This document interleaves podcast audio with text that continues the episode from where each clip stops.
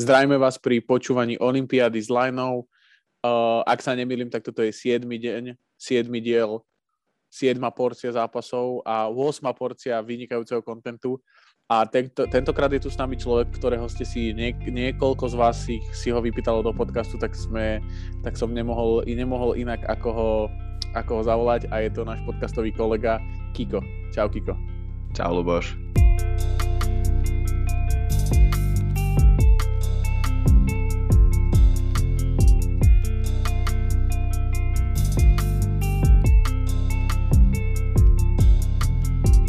A nebudeš to komentovať, to, čo som povedal?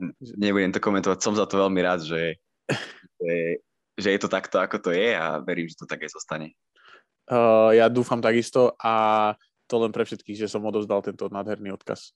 Pre, určite sa ľudia v tom budú počuť, ktorí, ktorí to písali. OK, Aj. takže takže 7. hrací deň, prvýkrát vyradzovacie súboje. Možno ak by sme sa ešte pár vet, vetami vrátili späť do tej základnej časti, je niečo, čo ťa veľmi prekvapilo na tej, na tej základnej časti?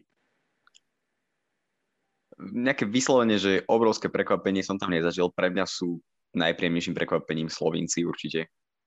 Mm-hmm. tie výkony, tie víťazstva s Argentínou, aj e, vlastne so Španielskom v poslednom zápase to bolo niečo veľkolepé.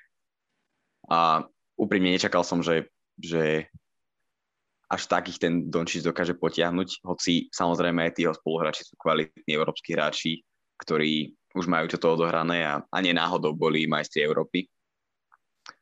Takže v tomto vidím také najväčšie prekvapenie pre mňa, hoci keď vidím ich hru, tak ma to veľmi neprekvapuje.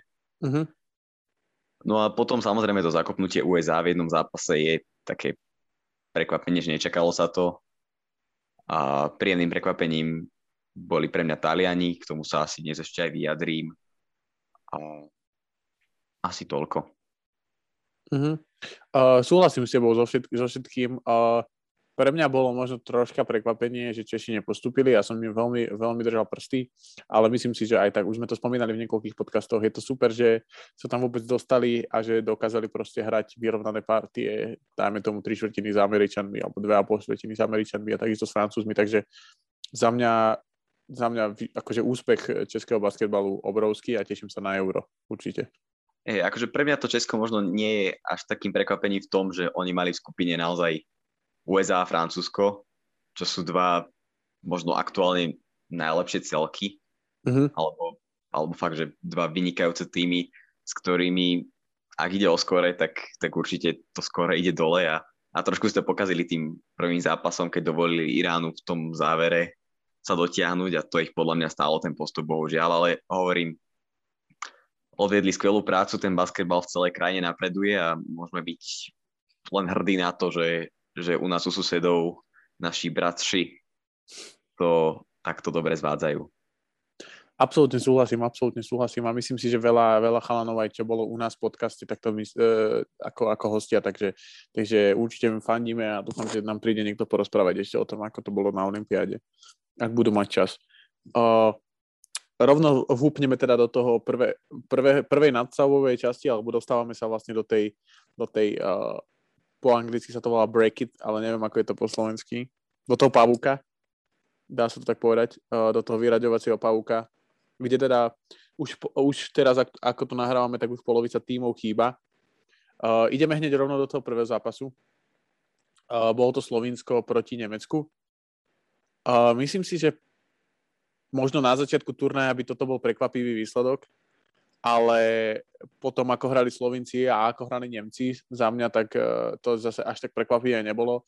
Uh, aj keď vždycky sa, vždycky sa môže zakopnúť, vždycky sa môže nedariť, ale práve myslím, že Zoran Dragič to zobral na seba tú úlohu toho, toho sekundárneho strelca, ktorý mám pocit, že Slovin, u Slovincov je to vždycky niekto iný, Dokonca boli, boli zápasy napríklad s tým Španielskom, kedy Luka vlastne dal len, myslím, 12 bodov a práve Mike Toby, Prepelič uh, a, a Dragič uh, boli tí, ktorí ten tým, akože čo sa týka scoringu, ťahali, Vládko Čančar. A v tomto, v tomto práve to bol Zoran Dragič, čo, čo podľa mňa málo ľudí, ktorí sa trocha orientujú v Eurolige, prekvapilo, keďže on je, on je skvelý hráč, takisto ako veľa, veľa z tých, ktorí som menoval. Tak čo si si ty všimol na tom zápase? Čo ťa možno prekvapilo, neprekvapilo? Alebo aký máš toho do- dojem? Priznám sa, že ten zápas a celkový výsledok ma až tak neprekvapil. Naozaj tí Slovenci sú veľmi veľké, príjemné prekvapenie, hrajú skvele. A ten fakt, že to nie je postavené, je to postavené samozrejme na Lukovi, ale na druhej strane tí ostatní hráči vedia, vedia hrať s ním. Mm-hmm. Sú tam skvelí spot-up shootery okolo neho a sú tam hráči, ktorí vedia hrať jedna na jedna a to presne ukázal Zoran Dragič, keď ho bránili slabší obrancovia, samozrejme. Mm-hmm. To, tí lepší sa sústredili na luku a Zoran to vedel dokonale využívať, mal strelbu 11 z 13, čo na rozhrávača je takmer nemožné. Mm-hmm. 27 bodov, naozaj skvelý, skvelý výkon podaní Zorana, ale hovorím, viacerí hráči si odohrali tú svoju úlohu. V podstate, čo je výhoda, tak, tak naozaj to, že všetci tí hráči tam vedia strieľať trojky, čo je veľmi dôležité. Ukázal to napríklad aj Mike Toby, ktorý tam hrá toho centra a je možno jedno z najpríjemnejších prekvapení hráčských na celom mm. turnaji pre mňa, pretože pretože prečil viacerých svojich podkošových súperov, ktoré sú aj podľa mňa väčšie mená. My to videli napríklad v zápase s Argentínou, kde akože Luis Scola hral, hral dobrý zápas v ofenzíve, ale, ale ten súboj s Tobím a, a ten pick and roll Toby Dončič absolútne nezvládal. Mm-hmm. No a na druhej strane, ak sa pozrieme na, na výkon Nemecka, tak mňa to až tak neprekvapilo. Ja som veľké očakávania od Nemecka vyslovene pred samotným turnajom nemal. Ale mm. predsa len akože dostali pomerne veľký výprask. By som spomenul možno Mao do Loa, ktorý odohral veľmi dobrý zápas. Je to taký, taký shooter za tri, ktorý možno keby trafi ešte viacero tých pokusov, hoci mal strelbu 50%, ale boli to otvorené strely, tak, tak možno by to ešte trochu viac pomohlo Nemecku. Na druhej strane ale, ale Nemecko má tým z takých možno mladších hráčov, ktorí nemajú až také skúsenosti a to sa podľa mňa na tom ukázalo. No a, a Slovenci sú fenomenálni a niečo k tomu dodať, ten výsledok hovorí za seba. Absolútne a tešíme sa na, jej, na, na ich uh, semifinálový zápas, ja sa na to veľmi teším. Som, už, tam, už tam ako keby ľahký super nezostal, takže to bude veľmi zaujímavé. Uh, neviem, neviem čo, podľa mňa si to absolútne vystihol k tomu Tobimu. Uh, možno čo mňa najviac prekvapuje, že vlastne Slovenci skoro v každom zápase preskakali supera, pritom tam nemajú akože takú tú typickú peťku. Ani Tobi není typická peťka, je taká, povedal by som, že teraz, teraz e, je, je taký proste, taký ten typický NBA center lomeno, lomeno forward, power forward, a kde vlastne hrajú väčšinou s ním. A majú tam, majú tam vlastne z tých typických bigmenov, tam majú toho Žigu Dimeca, ktorý aj proti Španielom tam mal taký pár, pár minút veľmi dobrých, že dal pár bodov, ale tiež to není typický akože center, cez ktorého sa hrá low post chrbtom ku košu čo je podľa mňa super, že hrajú tento, tento moderný basket a je super, že to, že to dokáže mať úspech na takýchto turnajoch, kde sa myslím, že často hovorí o tom, že alebo veľa, veľa fanúšikov basketbalových, uh, takých európskeho basketbalu hovorí o tom, že musíš hrať chrbtom ku košu post a myslím si, že práve Slovenci dokážu, že to tak nie je a že môžeš, môžeš byť úspešný. A už teraz, čo dokázali, to je úplne absurdné a hádam, Hádam sa im bude dariť ešte aj, aj do, do budúcich zápasov. Úplne ich nevidím ako na postupujúceho do finále, ale všetko, všetko ako môže sa stať všetko. Teraz, uh, teraz uh, ideme k druhému zápasu, takému podľa mňa najočakávanejšiemu. To bolo Španielsko proti Amerike, respektíve Španielsko proti Spo- Spojeným štátom americkým. Uh, poď do toho. Čo ty si videl v tom zápase? Predpokladám, že si ho pozeral. Uh, čo, čo si videl, čo si nevidel a tak ďalej tak bol to zápas naozaj dvoch výnimočných celkov, proste zápas, množstvo repríz z finále, aké sme zažili. Už teraz vieme, že Španieli nebudú mať medailu prvýkrát od roku 2004, mm-hmm. čo asi naozaj len svedčí o tom, aký sú kvalitný celok. A, a prakticky ukázali tú kvalitu aj na tomto turnaji, netreba ich nejako odsudzovať, hrali veľmi dobrý basketbal. Žiaľ, tá Amerika bola kvalitatívne lepšia. Mne sa veľmi páčil Kevin Durant a to, ako zobral tú rolu lídra kvázi na seba. Mm-hmm. Povedal si, že je tu naozaj ťažký super a že ja som v tomto týme najlepší hráč a, a idem skrátka hrať jedna na jedna, nech to stojí, čo to stojí a, a dal 29 bodov a bol takmer nezastaviteľný. Mm-hmm. Ale všeobecne, akože tým Ameriky sa mi veľmi páčilo, ako hrali. Pripísali si 28 asistencií, čo je, čo je úžasné. Naozaj je vidno, že proste akí tam sú kvalitní hráči. Čo som si ja u nich všimol, tak to je to, že o mnoho viac vnikali ako v tých predchádzajúcich zápasoch. Že tam to naozaj silili na tej trojky niekoľko metrov za trojkou, samozrejme sú to strelci, ktorí tie strely vedia dávať, ale, ale nevždy to samozrejme vyjde a tieto nájazdy sú taká, povedal by som, väčšia istota. Mm-hmm. A tým, že si tí hráči Španielska pristupovali a tým, že sú to starší hráči, ktorí nie sú až takí rýchli, atletickí, tak tým Američanom, či už samotnému Durantovi alebo Tatumovi sa o mnoho lepšie vnikalo a a výsledok hovorí za seba, hoci Španieli odohrali dobrý zápas podľa mňa. No, tak ja, ja tu asi s tebou nebudem súhlasiť. Ja som ten zápas videl celý a za mňa bolo obrovské sklamanie, boli bratia Gasolovci, ktorí vlastne nedokázali byť na ihrisku nejako dlhodobo, čo ma veľmi prekvapilo. Myslel som, že práve Mark Gasol akože bude to, čo bude opozitum tomu, čo, čo vlastne sa snaží robiť tým USA. Uh, taktiež som mal proste pocit, že v tretej štvrtine dal, dal Rubio, ja neviem, 11 alebo 13 bodov za sebou a nikto nebol schopný nič vymyslieť s, s hráčov, s hráčov Španielska, či už je to Fernández, Rodriguez. Rodriguez ešte, OK, Rodriguez ešte, aj keď Rodriguez bol hlavne teda v prvom polčase aktívny, potom dal proste pár bodov, ale, ale mal som pocit, že nikto nedokázal to, okrem Rubia, nikto ho nedokázal podporiť v tom, v tom že on proste mal, uh, išiel fakt za tým víťazstvom a, hla, a dokonca bol tam proste v roli, v ktorej on podľa mňa, ktorá nie je jemu akože dvakrát e, príjemná, že proste bol v, v, v roli toho proste osamelého strelca, ktorý, ja som ho, ja ho 10 rokov sledujem v NBA a v živote som ho v takejto roli nevidel hrať. A, a proste podľa mňa to bola proste chyba, že ten, že ten squad bol uh, zle nastavený, že Rubio je oveľa lepší, keď je možno secondary alebo, alebo dokonca aj terciárny sekundárny alebo terciárny skorer a naopak má na starosti ten playmaking a uh, on musel ako keby v sebe vytvárať pozície strelecké. Sa, ako robil to, je to podľa mňa akože jeho najlepší výkon v rese Španielska, minimálne čo som ja videl, ale myslím si, že uh, proste tam mňa veľmi sklamali, fakt ma veľmi sklamali ostatní hráči. Uh, či už ja som není veľký fanúšik Willyho Hernan Gomeza a ale hral proste nad, nad priemer, čo som ja od neho zvyknutý. Je podľa mňa taký veľmi akože nepohyblivý center, že dokáže proste kráčať z loptou pol, pol ihriska nevšimnúť si to. A, a p- za mňa akože veľ, za mňa bolo veľké sklamanie. Myslel som si, že tí Španieli viacej potrebná tých Američanov. Je pravda, že ten polčas bol vyrovnaný, ale pravda je aj taká, že Španieli mali vtedy 3-15 trojky a Američania mali 4-17 trojky na polčase a odtedy sa to proste oveľa, oveľa zlepšilo.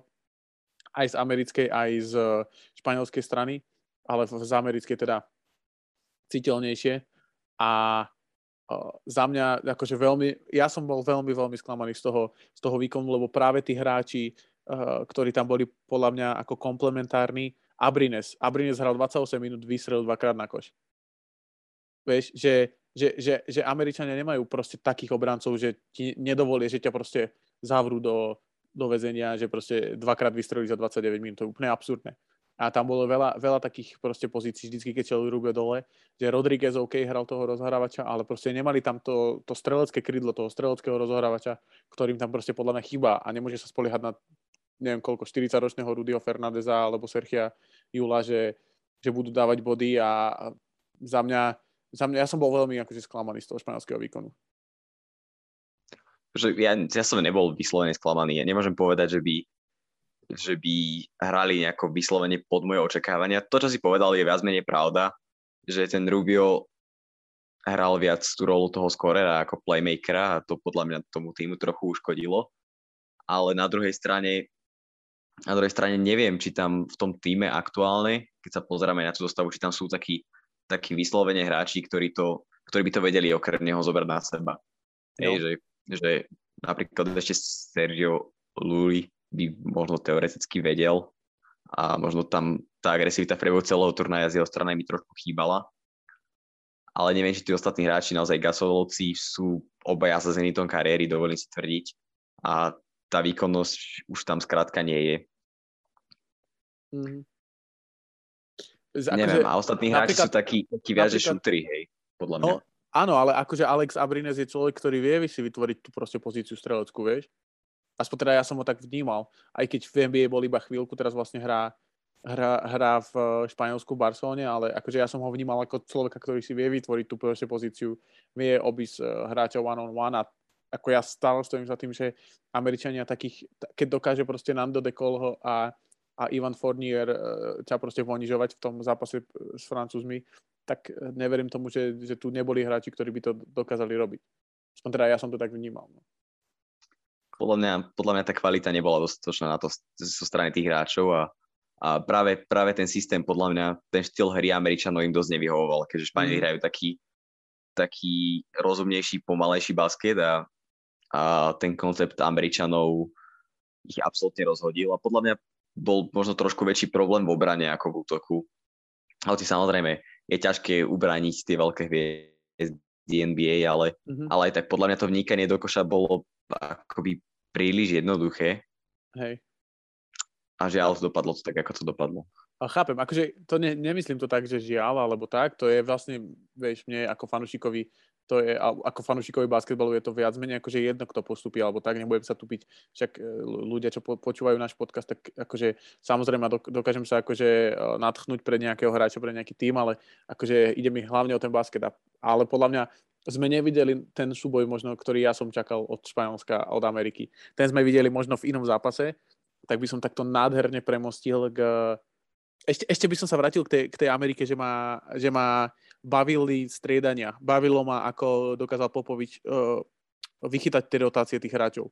Že uh, mal som pocit, že po, po, od nejakého určitého času sa KD vlastne viac menej vždy striedal s Lillardom a okolo neho boli proste skorery a naopak Green a Adebayo sa, sa, sa stredali, čo mi príde ako, že to celkom vychytali tie rotácie, že už to, bolo, už to bolo vidno, že už to není také, že skúšame to, ale že naozaj proste vieme, kto s kým funguje a áno, vieme tam dať aj najlepších uh, piatich hráčov, ale zároveň vieme aj tých hráčov striedať. Proste Zaglavin hrá veľmi dobre, Booker hrá extrémne dobre, extrémne nezišne, aj keď veľakrát strieľal, ale, ale mám pocit, že proste doskakuje tú loptu, robí proste veci, ktoré ja som na ňu úplne není zvyknutý, že, že hrá tak ako keby two-way, by som povedal.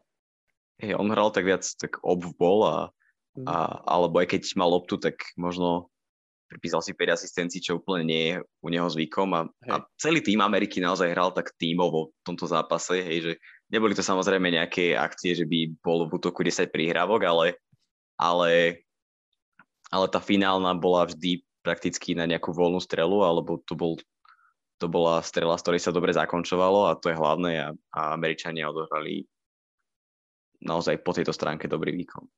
Absolútne, absolútne súhlasím. Uh, Takže máme druhého postupujúceho, ktorým je Amerika, ako sme už teda naznačili. A tretí zápas za mňa možno ašpirant, bavili sme sa o tom, že Slovinsko a Španielsko v poslednom podcaste s Milanom Stiehurom sme sa bavili o tom, že Slovinsko-Španielsko bol jeden z najlepších zápasov na turnaji, tak podľa mňa v tesnom závese je zápas dnešný Francúzsko-Taliansko, aspoň pre mňa. Akože naozaj Uh, musím povedať, že od Talianov som ako nečakal moc, ale predčili úplne moje očakávania. Možno som ich, musím povedať, že som, som ich pravdepodobne málo na tomto turnaji sledoval, lebo som sa aj akože vyjadroval o nich, že ma nepresvedčili a tak ďalej, ale v tomto zápase proti Francúzom hoci prehrali, tak za mňa úplne tak tímový výkon, tak si predstavujem tým, ktorý proste e, tak som, tak som myslel, že budú hrať proste Nemci proti Slovincom, tak ako hrali Taliani proti Francúzom dneska absolútne totálne tímovo hrali, e, tí hráči tam proste bojovali uh, úplne, že, že všetko, čo som si všimol, tak všetko začínalo vlastne pick and pop s Nikolom Melim, minimálne v prvom polčase. A z toho pick and pop, čo je jedna z dvoch základných, je proste pick and roll a pick and pop. A oni z toho pick and popu dokázali vytvoriť proste taký ball movement, že proste bolo 5 prihrávok v tom, v tom útoku len tým, že proste Meli proste popol a popol hore. Čo musím na druhej strane povedať je, že Rudy Gobert hral extrémne dobre o obrane. Extrémne dobre. Dokonca tam bola taká jedna possession, kde vlastne on ubranil Nika, Nika Meniona vlastne na, na vrchu a dokázal ho potom aj zblokovať pri tom takom akože nepodarenom stebeku. A, a to ma veľmi akože prekvapilo a myslím si, že to proste poslal taký message ostatným, uh, ostatným hráčom Talianska, že proste ho neobidú ako kúžel. No, ja môžem len súhlasiť. Priznám sa, že keď som včera typoval na stránke NBA.sk uh, jednotlivých výťazov zápasov, tak toto bol zápas, pri ktorom som sa asi tak najviac zamyslel, hoci samozrejme favorit bol jasný v podaní toho Francúzska, ale, ale ja som v tom, v tom týme Talianska videl takého naozaj takéhoto tímového ducha. Mm-hmm. A možno pre tých hráčov, ktorí nesledujú až tak európsky basketbal, tak tí Taliani boli takými väčšími outsidermi. Ja tiež nie som nejaký, nesledujem Euroligu každý deň, ale, ale samozrejme niekedy si pozriem aj ten európsky basket a, a, a skrátka tí, tí hráči, ktorí tu sú, zostave, či už je to práve spomínaný Menion alebo, alebo Simone Fontecchio, mm-hmm.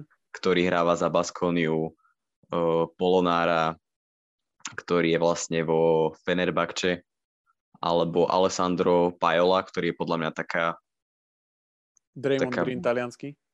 Uh-huh, taká, taká budúca, budúca talianská talianská osobnosť basketbalová, on má len 21 rokov a podľa mňa on je tá budúca tvár talianského basketbalu. Mm-hmm. A naozaj celý ten tým mi je veľmi sympatický a, a to, ako hrajú ako tým, ako bojujú o každú loptu, to sa mi veľmi páčilo aj proti, proti takému týmu, ako je Francúzsko. Na druhej strane Francúzi ukázali tú kvalitu, ako si spomenul Rudy Gobert, pre mňa dnes takisto najlepší hráč na palubovke. Bol naozaj všade, doskakoval už tradične a po tým košom si vedel narobiť poriadky, ale napríklad ak došlo k nejakému pick and roll alebo niečomu podobnému, alebo ten rozohrávač po chcel strieľať trojku, tak si to nemohol dovoliť, pretože ako náhle Rudy Gobert vystel ruky, tak sa cez to strieľalo strašne ťažko. Absolútne súhlasím. A všeobecne, podľa mňa Francúzi len potvrdili tú kvalitu, podľa mňa, ktorú majú a hoci to bol taký tesnejší výsledok, ale Taliani podľa mňa podľa mňa Taliani boli ten tým, ktorý spôsobil to, že ten výsledok bol nižší, že hrali tak dobre. Uh-huh. A naozaj na strane Francúzska podľa mňa hráč, o ktorom sa veľmi nehovorí celý turnaj a je to Thomas Hoertel, má podľa mňa ďalší dobrý zápas. To taký hráč, ktorý tam naskočí z lavičky nejakých 15-20 minút a je takým tým primárnym playmakerom a takým veľmi dobrým hráčom napríklad na pick and roll s Gobertom. A... Nahradil podľa mňa veľmi Dekola v dnešnom zápase. Že to bolo vidno, že prišiel namiesto neho a troška podľa mňa dal organizáciu tej, tej druhej. Ani Fornier úplne nehral dobre od začiatku, že na začiatku v tej prvé dve štvrtiny sa dosť zastrelovali Uh, a podľa mňa aj on bol ten dôvod, prečo, prečo sa dokázali do toho zápasu niekoľko, lebo ja som mal už taký pocit, že tí Taliani uh, tým srdcom, že ich ako keby dokážu pretlačiť. Bol som, bol som v, takých, v takých momentoch. Určite, súhlasím. Takže pre mňa veľmi dobrý zápas, naozaj. Ak ho niekto nevidel, tak odporúčam si ho pozrieť zo záznamu, ak sa vám ho podarí nájsť. Lebo je to dosť ťažké, ale ale naozaj veľmi dobrý, atraktívny zápas, v ktorom sa podľa mňa ukázala kvalita európskeho basketbalu, hlavne na tej strane Talianska, že tie európske ligy nie sú možno až tak ďaleko od tej NBA. Mm-hmm. A že je dokážu aspoň z časti konkurovať. Absolútne súhlasím. A keď si hovoril o tom Fontekiu, Fontekiovi, alebo neviem úplne presne, ako sa to skloňuje, tak koho ti pripomínal? Lebo mne strašne pripomínal jedného hráča a neviem, či mi drbe, alebo to je naozaj tak. Tak eh, Pripomínal ti niekoho? Uh, ťažko, ťažko sa, sa nad tým takto zamýšľať. Možno, možno trošku, samozrejme s nejakým nadnesením, to bol trošku taký menší Kevin Durant, alebo, alebo, okay, okay. alebo taký hráč proste, ktorý, ktorý dostal loptu a spravil taký nejaký, nejaký stop jump alebo dobrý odskok zo strednej vzdialenosti a, a dokázal tak skorovať. Mm-hmm. Neviem, či to o... je úplne niekto taký, koho si myslel. O, vieš čo, akože ja, mne prvé, čo napadlo, keď som ho videl na ihrisku, tak mi prišiel ako Bogdan Bogdanovič bez driblingu a možno troška väčší. Akože tak ako on dokázal proste chodiť na tie strely na spot up, tak ako dokázal proste si vytvoriť tú príležitosť za mňa akože Bogdan Bogdanovič úplne a ešte aj vyzerá ako on trocha. Akože má takú podobnú, podľa mňa veľmi podobnú stavbu tela. Akurát, že on je skôr akože forward, není, není krídlo. Ale akože výšk, výškovo je podľa mňa na tom veľmi podobne. Hej, hej, uh, Fonteke má 203 cm, ale akože môžem súhlasiť, hej, je to taký, taký typ, podľa mňa aj Durant je akože v tomto podobný hráč mm-hmm. že nepotrebuje nejak veľa driblingov na to, aby si vytvoril strelu a, a podľa mňa Absolutne. podľa mňa sedia títo hráči. Absolútne. To, to som len chcel proste zo seba dostať, lebo som mal taký pocit, že proste fakt úplne, úplne hrá on. A ešte by som vypichol uh, Batuma, ktorý hral brutálne pozi- pozične, hral brutálne v obrane. Akože vždycky bol tam, kde ho bolo treba, dal trojku, keď to bolo treba. Takže za mňa Nikolas Batum veľmi dobrý výkon. Možno prvý taký dobrý výkon na, akože taký že, ktorý vyšiel možno z toho priemeru na, na turnaj z jeho strany. No ja som na neho zvedavý ďalšie zápasy, pretože v tomto stretnutí odohral 38 minút, Evan Fournier 35, to sú strašné porcie a som zvedavý, ako sa s tým dokáže vysporiadať, keď o dva dní hrajú ďalší zápas. So Slovencami, kde budú potrebovať každú minútu. Určite. Uh, dobre, a t- potom prejdeme vlastne k poslednému zápasu, ktorý ja sa úprimne priznám, že som uh, ho sledoval možno keď to bolo o nejakých 10 bodov, potom, potom uh, už bohužiaľ uh, boli iné povinnosti, ale vypol som to v tom momente, kedy už som mal pocit, že je to akože že je koniec. A myslím si, že ten zápas, ja som bol veľmi akože taký, za mňa sa ten zápas skončil, keď si Gabriel Dex spravil štvrtý faul tou preražkou a vtedy som mal pocit, že Argentina už proste nemá, nemá na to ten, takú tú, ten chtíč a možno ani tú, ani tú, tú kvalitu na to, že proste sa dostanú do toho, do toho semifinále. Čo ty, ako si to videl? Gabriel Deck bol podľa mňa jeden z malých hráčov, ktorý odohral relatívne dobrý výkon uh-huh. na strane Argentíny. A pre mňa je Argentína určite sklamaním na turnaji, ale možno nie som až taký prekvapený aj v tom podcaste, kde som sa objavil. Neviem, či to bol nejaký druhý, tretí diel, alebo mm-hmm. kedy, tak, tak tam som dosť Argentínu kritizoval za to, za to ako hrajú. To bolo, myslím, že po zápase so Španielskom. A podľa mňa, podľa mňa na to skrátka nemali. Tá Austrália bola trikrát lepším tímom a nedokázali ho absolútne ubrániť a dnes sa navyše nedarilo tým, tým tradičným argentínskym strelcom, ako mm-hmm. sú Skola či Campazzo. Možno trochu aj Laprovitola, ktorý tam zbieral v podstate body iba, iba v závere, keď už bolo všetkom rozhodnuté. A naozaj ten tým je postavený na týchto pár hráčoch a tým, keď sa nedarí, tak, tak ten koncept je absolútne rozbitý a, mm-hmm. a nefunguje to. Absolútne súhlasím, absolútne súhlasím. Potom tam aj strelali také akože trojky také zvláštne. Aj Laprovitola alebo Brusino strelali také, že meter, meter za trojku. Pri, pri tom, ako ten druhý hráč mu išiel stavať celom, čo ma celkom akože prekvapilo. Ale, ale chápem, že už proste skúšali všetko možné a súhlasím s tebou absolútne, že nemali asi pravdepodobne tú kvalitu. Taktiež uh, som si myslel, že už, zápas je, že už je koniec zápasu, keď uh, Matty Stajbl v pleskol uh, trojku o, o, o, dosku, tak som si povedal, že takto koniec po, po, z driblingu. No a v podstate ten koniec už bol niekde v polke druhej štvrtiny. No. Dovolím si tvrdiť, že tam, tam už, už som to videl, že, že skrátka tí Austrálčania sú individuálne lepší.